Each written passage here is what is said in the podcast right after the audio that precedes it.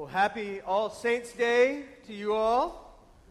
This is the day where we celebrate and remember the saints, those who have gone before us and those who um, still are with us, which would be you and me. Now, for many of us, when we talk about All Saints' Day, they actually, the first thing that comes to our minds is the capital S, saints, the big S, saints. Saints like St. Matthew and St. Luke and St. Paul, St. Augustine, St. Anne, St. Teresa. And of course, All Saints' Day is about them, or more precisely, it's about Christ's work in them. But it's also about Christ's work in the lives of the faithful, Christ's work in faithful little s saints who day in and day out persevere through the power of the Holy Spirit, striving for the goal of Jesus Christ. So on All Saints' Day, we remember, and we especially remember, the faithful men and women who have gone before us, not to mention um, those who are, who are struggling for, to be faithful in the Lord now. We remember the big S saints, and we remember the little s saints. So we remember St. Augustine, and we remember Grandma. And we remember St. Anne, and we remember your neighbor down the street, your cousin, your father, your mother. We remember them and the work Christ did in them as an encouragement to us. To continue them, that we might continue on to the goal, the goal of Christ Jesus that they have already achieved. That we might look at their lives and, and imagine them in glory and strive for the same. So that's where I want to focus us in now on All Saints' Day, is this journey to the goal, journey to the goal of the presence of God. And we're going to look at that through the lens of Psalm 24, the psalm we read this morning. So at this point, I would encourage you to pull out your Bibles.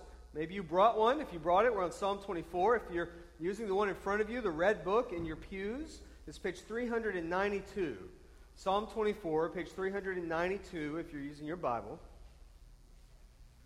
if you're using the church's Bible, excuse me. and on many levels, this psalm is about um, obtaining the presence of God. It's about a journey into the presence of God. And you see this throughout the Psalms. They're big on um, imagery of place and location, and, you certainly see it in this psalm. Um, you talk about the location of God um, in creation, as God is the creator of creation, and, and who can ascend, right in the second stanza, who can ascend the hill to God. Or the third stanza, we have this great passage about the Lord of hosts entering the city. It's all about movement and location and becoming in the presence of God. The psalm is probably written by King David. We don't know for sure. Um, but, but we're, you know, we're probably 90% sure it's written by King David. It was used in the liturgical life of Israel, probably to commemorate the entrance of the Ark of the Covenant into Jerusalem. We see this account in 2 Samuel. The Ark of the Covenant had been stolen, right, by those evil and hated villains, the Philistines. And David, um, the Philistines' arch enemy, he defeated them and he retrieved the Ark. And now, um, he was bringing it into Jerusalem. It was a great party and great celebration, and there's um, a famous scene of David dancing in his linens on the streets of Jerusalem, welcoming the ark into the city. Why? Why the celebration? Well, if you remember the Ark of the Covenant, you'll either remember this from Scripture or from the movie Indiana Jones and the Raiders of the Lost Ark. The Ark of the Covenant was the very presence of God. The presence of God that had been with Israel in the wilderness, that had wandered around with them for all those many years, that had been, um, been carried and paraded across the River Jordan into the promised land, that was sitting in the tabernacle and now was being brought into the capital city, the city of David, Jerusalem the Ark of the Covenant had arrived. So it was a great celebration. God was joining his people in his city. What an amazing celebration. And we have this psalm then sort of commemorating this the dwelling place of God with his people. An amazing thing.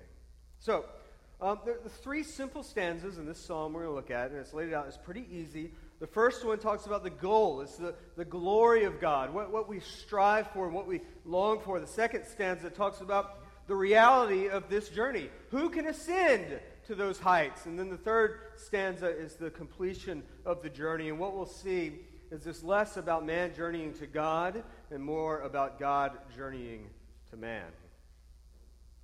So we will begin Psalm 24. Let's um, read verses 1 to 2. And what we'll see is this stanza reflects on the greatness of the Creator God. Verses 1 and 2. The earth is the Lord's and the fullness thereof, the world and those who dwell therein. For he has founded it upon the seas, he has established it upon the rivers. When the author of this psalm, when David wants to reflect on the glory of God, where does he go? He goes to Genesis. He goes to creation. He says, Look at this world God has made. What a great and glorious God. Now, he could reflect on other things. He could reflect on righteousness and holiness. He could reflect on judgment. He could reflect on God's defeat of enemies. He could reflect on miracles. But no, in this psalm at least, the focus is on creation. This place, this habitation that God has made. He made creation and then He took life and He put life in the creation. So He made the earth, He made the seas, He put animals and plants on the earth, He put fish in the seas, and then He put man, the crowning achievement on all of creation, on the earth. And then God said, What? It is what? very good, right? Very good.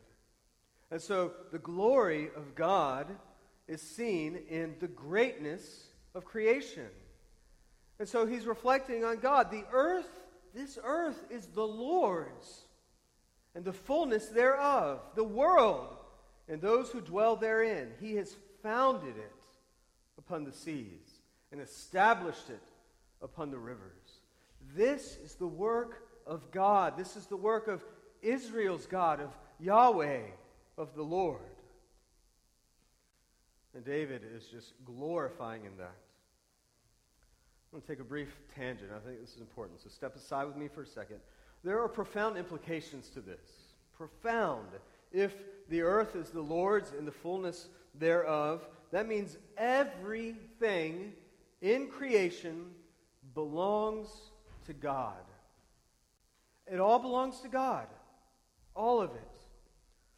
The reality is that God has created all things good. We are the ones who make them bad.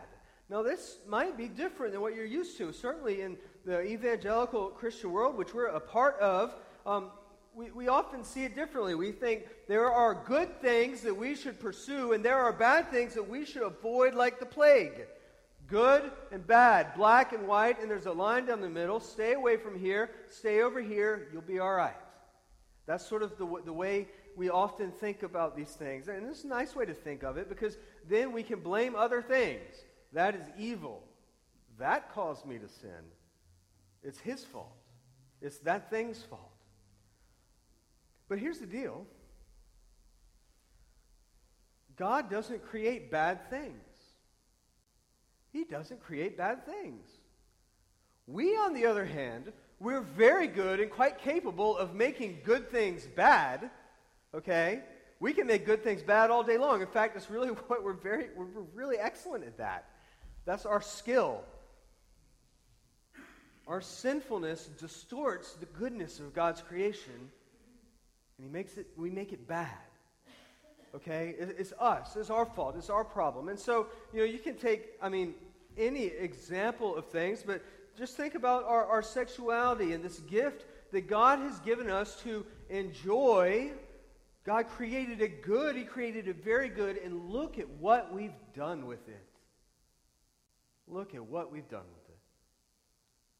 Or alcohol, craft beers, they are delicious. But look at what we can do with them. And not just making bad beer, but, but, but our sinful hearts taking this gift of God and using it to our own destruction. Do you see that? It's not the beer's fault. It's your fault. It's mine. The earth is the Lord's and the fullness thereof. And so it led, well, it led the Apostle Paul to read this psalm and then quote it in 1 Corinthians and say, look, all this food, you know, God has given you dietary laws and restrictions to set you apart, but now through Jesus Christ you have been freed um, to live faithfully into Jesus by the power of the Holy Spirit. And so these foods that you were saying bad, they were only declared bad for your protection, but now through Jesus Christ, they're good because they were created by God. He quotes this psalm to make that point. And so it would lead um, philosopher Abraham Kuyper to write this There is not one square inch of creation about which Jesus Christ does not cry out, This is mine, it belongs to me. Every square inch belongs to the Lord. Because in his glory, he created this world. He created it very good. Our sin has distorted us, our sin has distorted God's creation, but one day, and we're going to talk about this later, one day it will be redeemed and restored. And so when the psalmist wants to reflect on the glory of God, he's actually reflecting on the place that God created, this creation. So, um, remember, we're, we're, journeying into the presence of God, and the psalmist is reflected on the glory of God and the glory of his creation. And now he turns to, to man, okay? We have this glorious God. Who can approach him? And so we see verse 3 in Psalm 24 Who shall ascend the hill of the Lord? And who shall stand in his holy place? Who can do that? Who can be in the presence of such a holy God? And he answers this question, verse 4 to 6. He who has clean hands and a pure heart, who does not lift up his soul to what is false, who does not swear deceitfully, he will receive blessing from the Lord and righteousness from the God of his salvation. Such is the generation of those who seek him who seek the face of the God of Jacob. Who can stand before the Lord? One who has a clean hands and pure heart. One who is not false or deceitful. He will receive the Lord's blessing. He will receive righteousness from the God of his salvation. Who can ascend? Someone who is good. Someone who is good and great and, and holy enough to stand in the presence of, of this God. The problem is, the Old Testament, not to mention the New, is full of examples of people failing to get into the presence of God, failing miserably. So consider, um, I don't know, just for one, because of the imagery of going up to God. Do you remember the Tower of Babel? Right, in Genesis, and all the people at the time were speaking one language, and they said, Let's build a tower Let's get to God. And let's show God how great we are and how awesome we are to get to Him. And of course, God looks down and He laughs.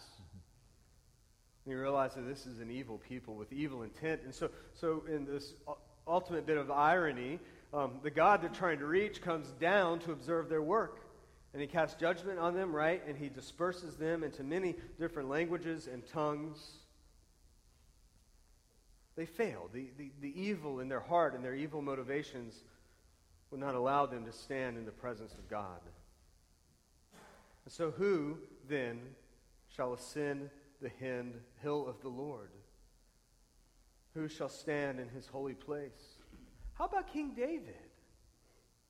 He's a man after God's own heart. Where he would have written this psalm at sort of the apex of his life. He had just brought the ark into Jerusalem.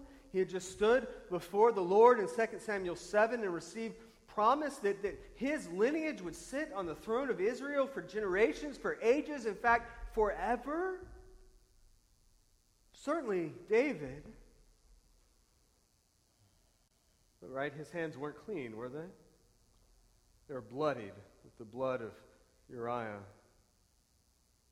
He was deceitful, right? An affair with Bathsheba.